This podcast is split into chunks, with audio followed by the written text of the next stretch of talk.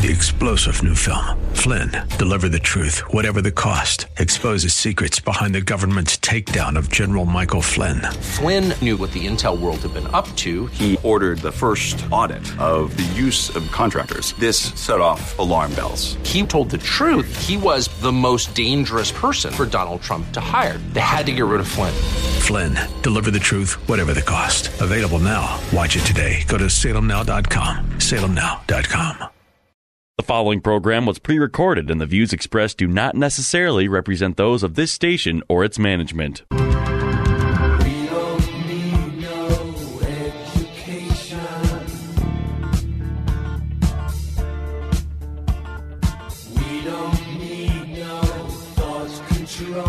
Get ready to take notes because school is now in session.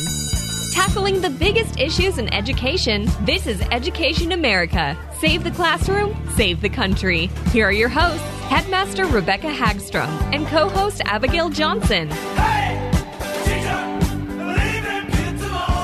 Welcome to Education America, where we are working to save the classroom so that we can save the country. K 12 education is the playing field where the battle is on for the future of our country.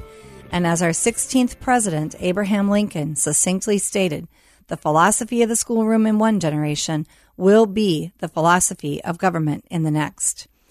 Those words were so true. And we're seeing it over and over, and we have a fantastic guest here. Mm-hmm. And I am Abigail Johnson, and I absolutely love co hosting this show with Rebecca Hagstrom. And tonight we have on an absolutely phenomenal guest. He's been with our show before, but Mm-hmm. as our listeners often know, we run out of time. We have such interesting guests with such fantastic information to share that sometimes we don't have enough time with them. Mr. Alvin Lui was so kind and generous to come back on with us. He is the president of Courage is a Habit. It is a group that helps to defend your children from indoctrination and helps us parents navigate the quickly changing world of SEL, um, all of the different things going on in public schools. And Alvin, thank you so much for being with us again today. Thank you very much for having me back, ladies. I really appreciate it. I had a, had a great conversation with you last time, so happy to be back. Fantastic. Well, Elvin, when you were on last time, which by the way, for our listeners, I think that show aired on May 27th. So you can look back at that show to get um, some background. But we're going to have you at least kind of give a brief synopsis again of your personal story that helped you identify the shift in the U.S. towards a more communistic culture, which I know that word scares people. Um, I think they think that, you know, it's helicopters in the sky and it harkens back to the 60s when, you know, there was all the search for anybody who had communistic tendencies. Um, but the reality is, you have been a part of communism, or at least your grandfather was, and so you experienced some of this. And so you recognize it when you see it. And I think it's important for people to note when we use that word communism that you're not just um, articulating an idea, a thought, or theory that maybe this is happening in the U.S. You have lived it, you have seen it, and you are recognizing it once again. So let's have you share some background about your own story. Absolutely. So, it's my great grandfather um, who ran from communism, Mao's communist China. And a lot of people, because we don't teach that anymore in school, we don't teach about um, communism or socialism. So, we really aren't whitewashing history in America, we're redwashing it. Um, and there's a very good reason why we redwash history is because that way, when it comes to America, no one recognizes it, and that's what you're seeing today. So when people hear Marxists or communists, and they're, they're they are different ideologies, but they all they all lead to you know the Marxism does lead to communism. Um, people don't recognize any of the hallmarks. Exactly. So, for example, if you walk up to you know your average American, probably under forty, and you ask them, you know, what do you think about China, and and do you know it's communist? How long it's been communist? They'll just believe it's always been that way. But that's not true. Um, my great grandfather uh, ran from it um, because when they came, they did the same thing that they're doing here. They're picking a group, blaming them. Um, you know, blaming the rich. Here is blaming. Uh, certain groups of people, you're a straight white person or whatever group they want to pick, they just start with that group and then they expand it so that they eventually uh, weaponize the young people against mm-hmm. against these groups, so that it's it's all it's all revolutionist. Mm-hmm. Mm-hmm. So my great grandfather ran from it, um, and uh, that's how you know my family got to America. Um, and so you know my father never let us forget where we came from, but mm-hmm. not in a way of you're a victim, mm-hmm. but in a way of don't forget where you came from and be very, very grateful you're born in America. Mm-hmm. And so my father used to tell my siblings and I, if you if you're born here and you can't make it, then you can't make it anywhere. Mm, what and a so there's statement. a deep regret. Wow. Yeah, and so that's and so this is why when I started fighting things like critical race theory, it was it I can I saw that that idea of uh, pushing the idea that America is oppressive and racist, and you can't succeed be, unless you uh, unless you uh, support the government, mm-hmm, unless you mm-hmm. support what we say and help us fight for you. That is something that I'm very familiar with because all revolutionists start that way. Mm-hmm. You can't succeed. We will help you. Yeah. Um, so you know, and so when when people come from Venezuela and Cuba, China, um, if you talk to anyone that comes from those countries, they will all tell you, "What are you guys doing? Mm-hmm. Yes. What are you mm-hmm. what, what are you guys doing? This you guys are bringing things here that we ran from. Yes. It doesn't matter. I've talked to people from Russia, from the U- Ukraine, Venezuela, Cuba. We all say the same thing. What are you doing? Hmm. Um, and so, you know, that's my background on it. And so, mm-hmm. but, you know, I was born in this country. So, yeah. you know, like all Americans, um, I uh, took that freedom for granted mm-hmm. because we grew up in it. So, yes. Yeah. what do we have to do? Nothing. You just live your life. You, you have the freedom to do whatever you want, mm-hmm. um, be whoever you want. So, there's no reason to look deeper and I think all of us are guilty of that. Mm-hmm. Um, this is why I say, like, when, when we're fighting this, the indoctrination in K through 12 and, um, you know, the critical race theory, the um, uh, transgender ideology, the sexualization, all coming in through uh, social emotional learning, which is what we're going to touch a little bit upon mm-hmm. today. But, mm-hmm. you know, people, when they find out about this, they feel guilty, they feel angry. How did we miss it? How do we not know that this is, you know, that the, the, the, the public schools have changed colleges have changed right under our nose. Right.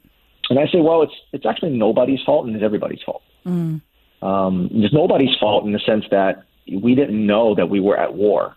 We didn't know that that this was a uh, very uh, well funded uh, attack to grab our children's mind and separate the children from us. Mm-hmm. We didn't know that. So you can't win a war you don't know mm-hmm. you're fighting.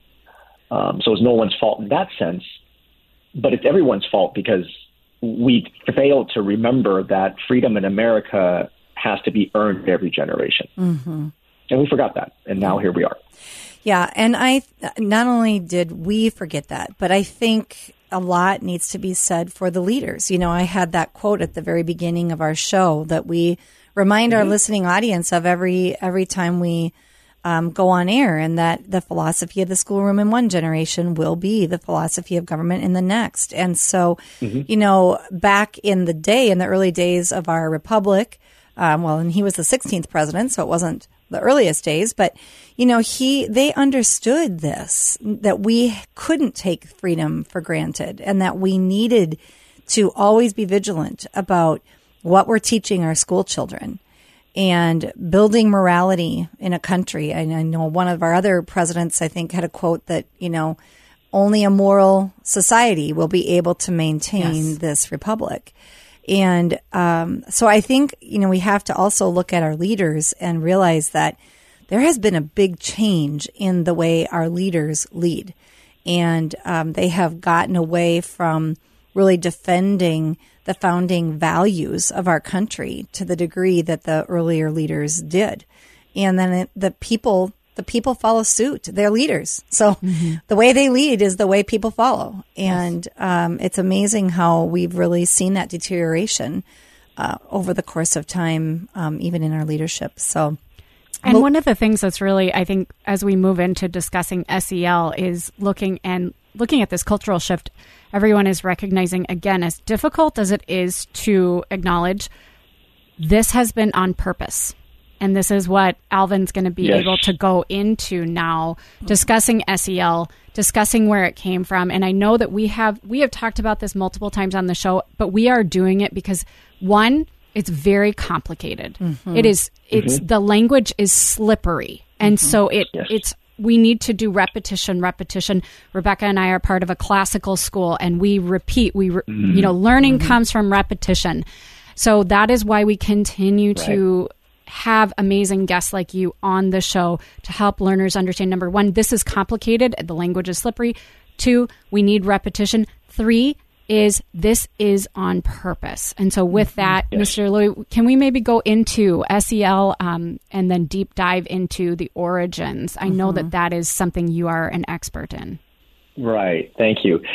So it's very difficult to describe social emotional learning using social emotional learning. So let me approach it. Let me let me approach it. th- th- That's what everybody tries to do, and it, and then we end up nowhere, and then everyone, your listeners, come Everyone's away going, confused. Wait, what? uh, I don't know if I understand it any better. So Scratching their let me, heads. let me yeah, let me teach it. Let me teach it in a way where I teach it during workshops, and I think you know uh, over the over the time, I think I found different ways to help people understand and and come a, a little bit higher level, different angle to understand. Okay, so I'm going to do an exercise with you all, and I want everyone that's listening to do that, obviously in your own head. But I'm just going to give you a five second exercise. Okay. So, uh, and, and for you ladies, I want you to verbally do this exercise with me. So, all right um, all right. So I, if I tell you, I'm going to teach uh, uh, a nine-year-old. Okay, I'm going to teach a nine-year-old girl. Um, uh, you know, let's say my nine-year-old daughter, my nine-year-old niece, uh, about empathy. I'm going to start to teach and explain what empathy means. She's nine now. Keep in mind, she's not 19; she's nine. So keep that context in mind. All right. So I'm going to start with the both of you.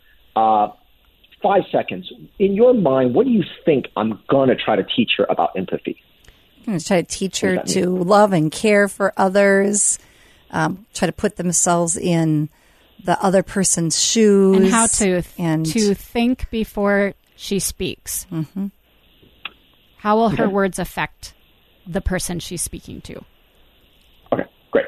So I would say that you guys answered it, and I would assume that everyone listening to your wonderful show probably had some variation of the things you guys said. Mm-hmm. Love and care for others, put themselves in other people's shoes, think before she speaks, how will her word impact others' feelings, right? Mm-hmm. Okay, so when when when social emotional learning came, comes came in and still exists today, it's it's governing schools. It, it's literally the umbrella that blankets all K through 12 mm-hmm. It is the program that's transformed the culture of K through 12 mm-hmm.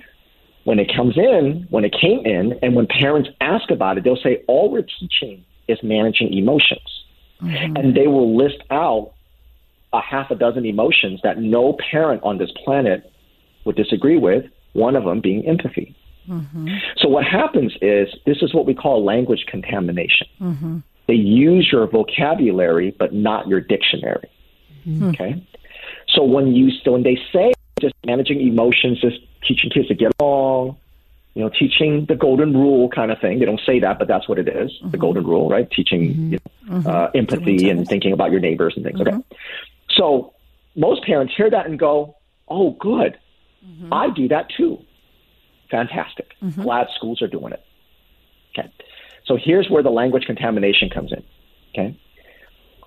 You all think that they're teaching empathy, love and care for others, put themselves in other people's shoes, think before she speaks, how will her words impact others' feelings. But what social emotional learning does is, in, is an ideologically captured brainwashing program disguised as mental health. Mm-hmm. So when they teach empathy, starting at elementary school, well, their goal is that by the time the girl becomes 13, 14, 15, when a boy, I'll give you this example, when a boy or a grown man walks into her locker room and he drops his pants, mm-hmm. she now, instead of having that reaction that every woman on the planet should have, mm-hmm. right? That, Yep. that, hey, what Yes. are you doing, right? Yeah. she now has been taught now through social emotional learning to have empathy. But wait a minute, what did you guys just say? She has to put herself in another person's shoes. She has to think before she speaks. Her words will impact his feelings. Now, when I do this exercise, presumably what you ladies are thinking and what everybody's listening, going, whoa, whoa, wait a minute. That's not what I meant. Right. Right.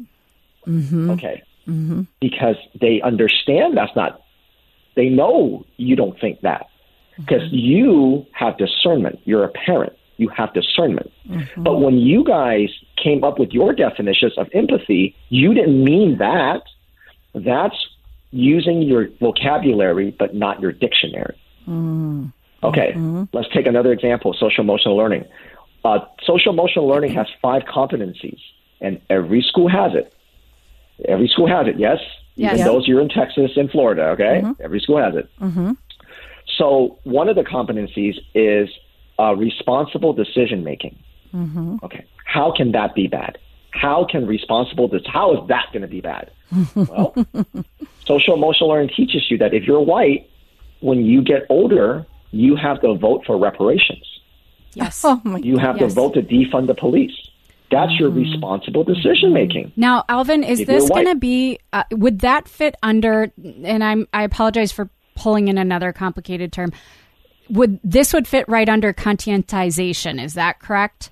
Dr. James Lindsay talks about conscientization, see, teaching Yeah. everyone to Consciousness, see, to well, it's it's, it's teaching everyone to Oh. see situations through a a, a political lens, and when I say political, it basically a um, intersectionality hierarchy. That is exactly right. Okay, okay. That is not a separate topic. That's exactly right. He's just breaking it down in a more micro sense. I'm, I'm giving a higher, Got it. Mm-hmm. Uh, you know, example of helping people understand. He's talking about uh, what he's talking about is called culturally responsive teaching. Okay. That and, and you know what? I'll actually actually I'll lead into that with this example. So I'm glad you brought that up because I'll actually touch upon that and what you just said about the lens.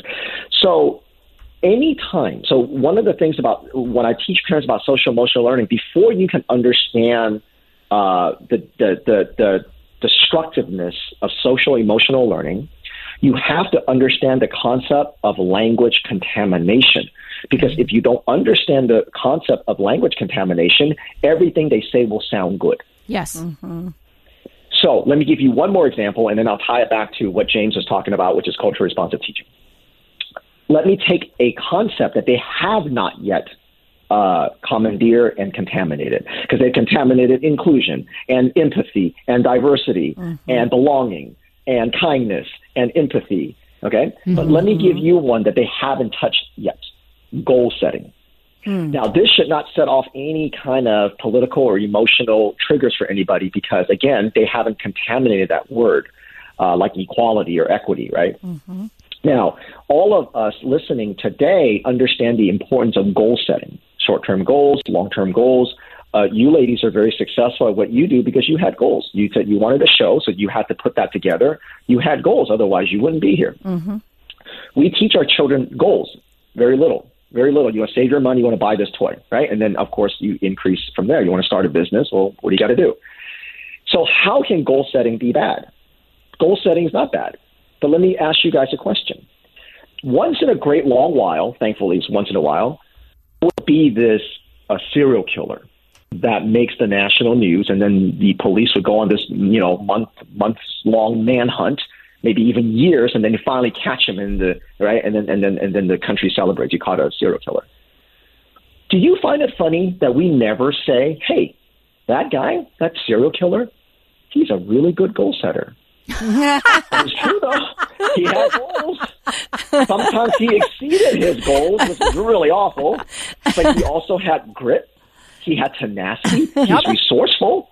Yep. He got, I mean, he led a, a, a nationwide FBI manhunt, and they couldn't find him for months, maybe years. Mm-hmm. Very resourceful. He's intelligent. Hmm. He hunted down his victims. Sometimes he had to come back a few times. He was, he never took no for an answer. How come we don't say that about a serial killer?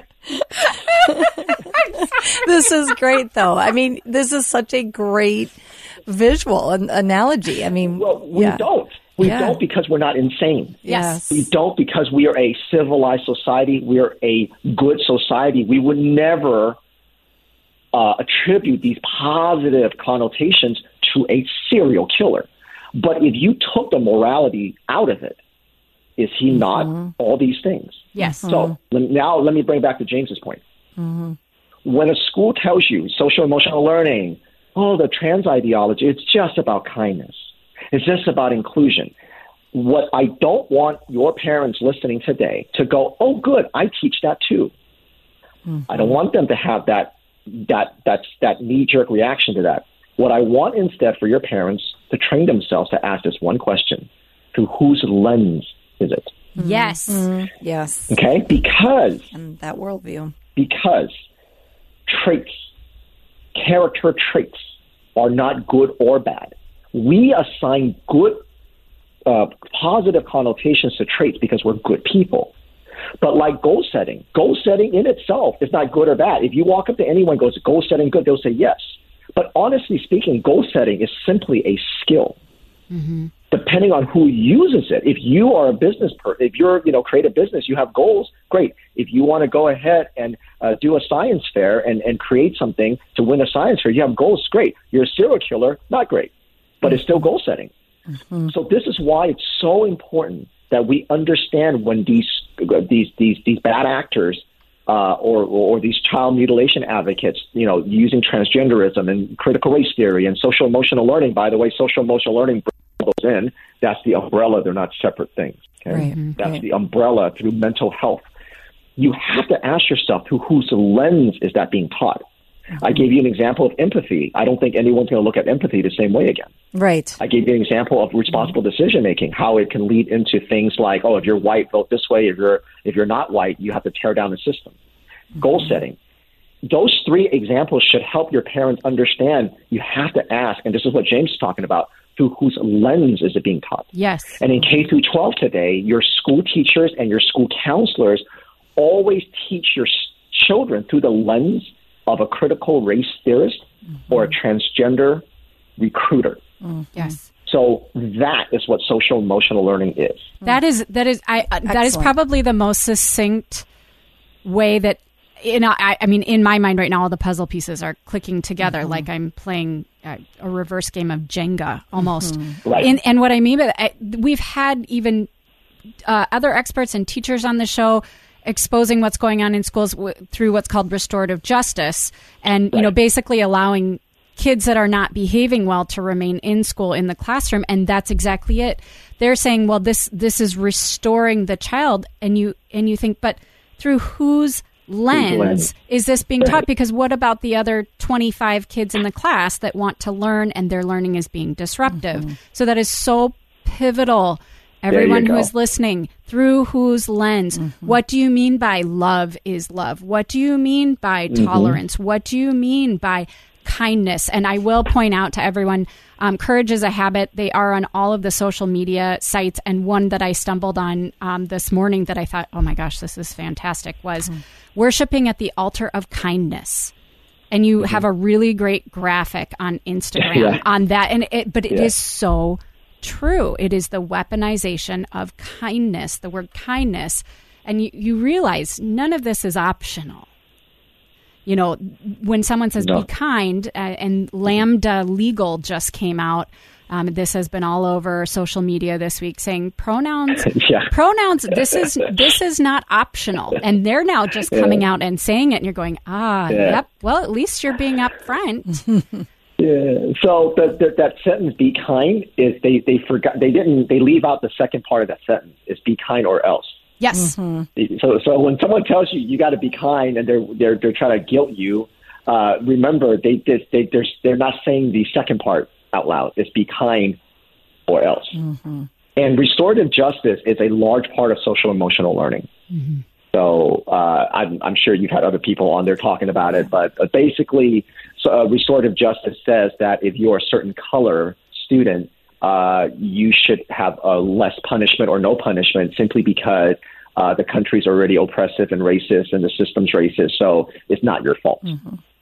Uh, you see that in California, New York, and some other states Oh, where it's they, it's it's a revolving Minnes- door. It's it's it's in every state. Minnesota, it's yeah. in every Mhm. state. Yeah. It is in Minnesota. Yeah, I. I can tell you that when I interview teachers um, for positions at our school, coming from um, mostly public schools, but unfortunately, Yeah. I think even some of the private schools are buying into this.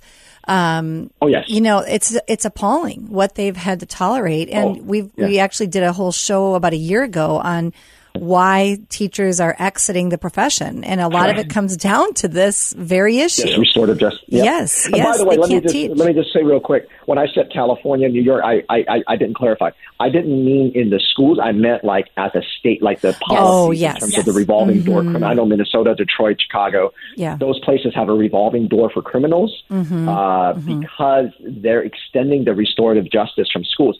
I Yes. will say though, restorative justice is in every state, in Yes. every school. And in fact, Mr. Yes, Alvin, could you, uh, and you may or may not know, I know just a tiny bit on this one. Even those of you who are listening in other states that think, well, not my state, even the state, my home state of Iowa, which is Oh, historic. They are, I believe, Governor Reynolds right now. They're they're wrestling through whether or not to con- continue to use uh, CASEL in their curriculum. Mm-hmm. I believe, and and if you know more on that, happy to talk chat. Yes. But I mean, this is a very red Yeah. state, and they think that they're safe in these schools. No, no, they are not. And I can get into that a little bit more as to why.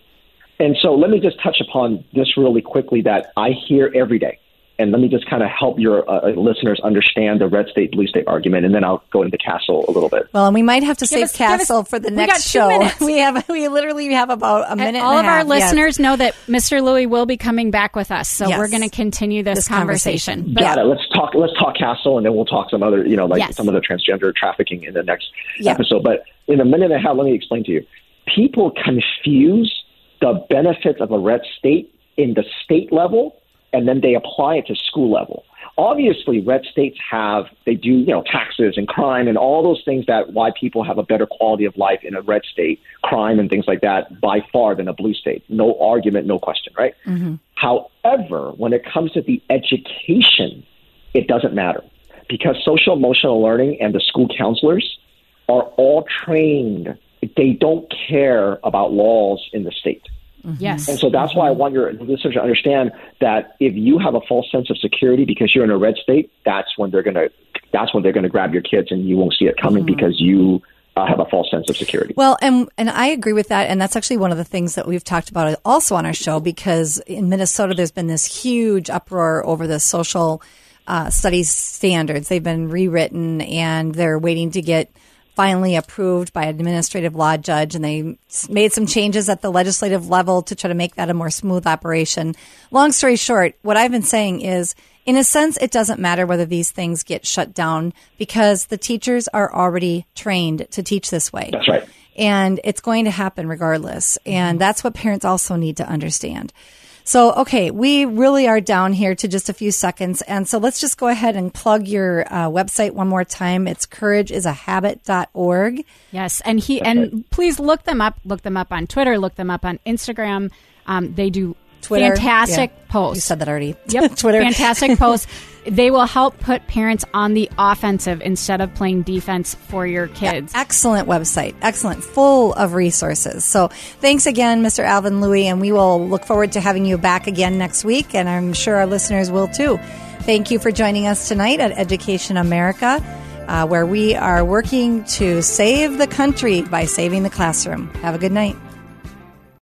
Three star general Michael J. Flynn, head of the Pentagon Intelligence Agency, knew all the government's dirty secrets. He was one of the most respected generals in the military. Flynn knew what the intel world had been up to. He understood its funding. He ordered the first audit of the use of contractors. This set off alarm bells. The explosive new documentary, Flynn, Deliver the Truth, Whatever the Cost, and covers the facts behind this scandal. Flynn told the truth. He was the most dangerous person for Donald Trump to hire. I find out the worst enemy that I'm going to face in my life is right here in America. They took my assessment and they wanted me to change it. And I was like, I'm not changing it. They had to get rid of Flynn. With in depth interviews, archival footage, and never before seen personal records of the man behind the headlines. I just felt like I was drowning. Flynn, Deliver the Truth, Whatever the Cost. Available now. Watch it today. Go to salemnow.com. Salemnow.com.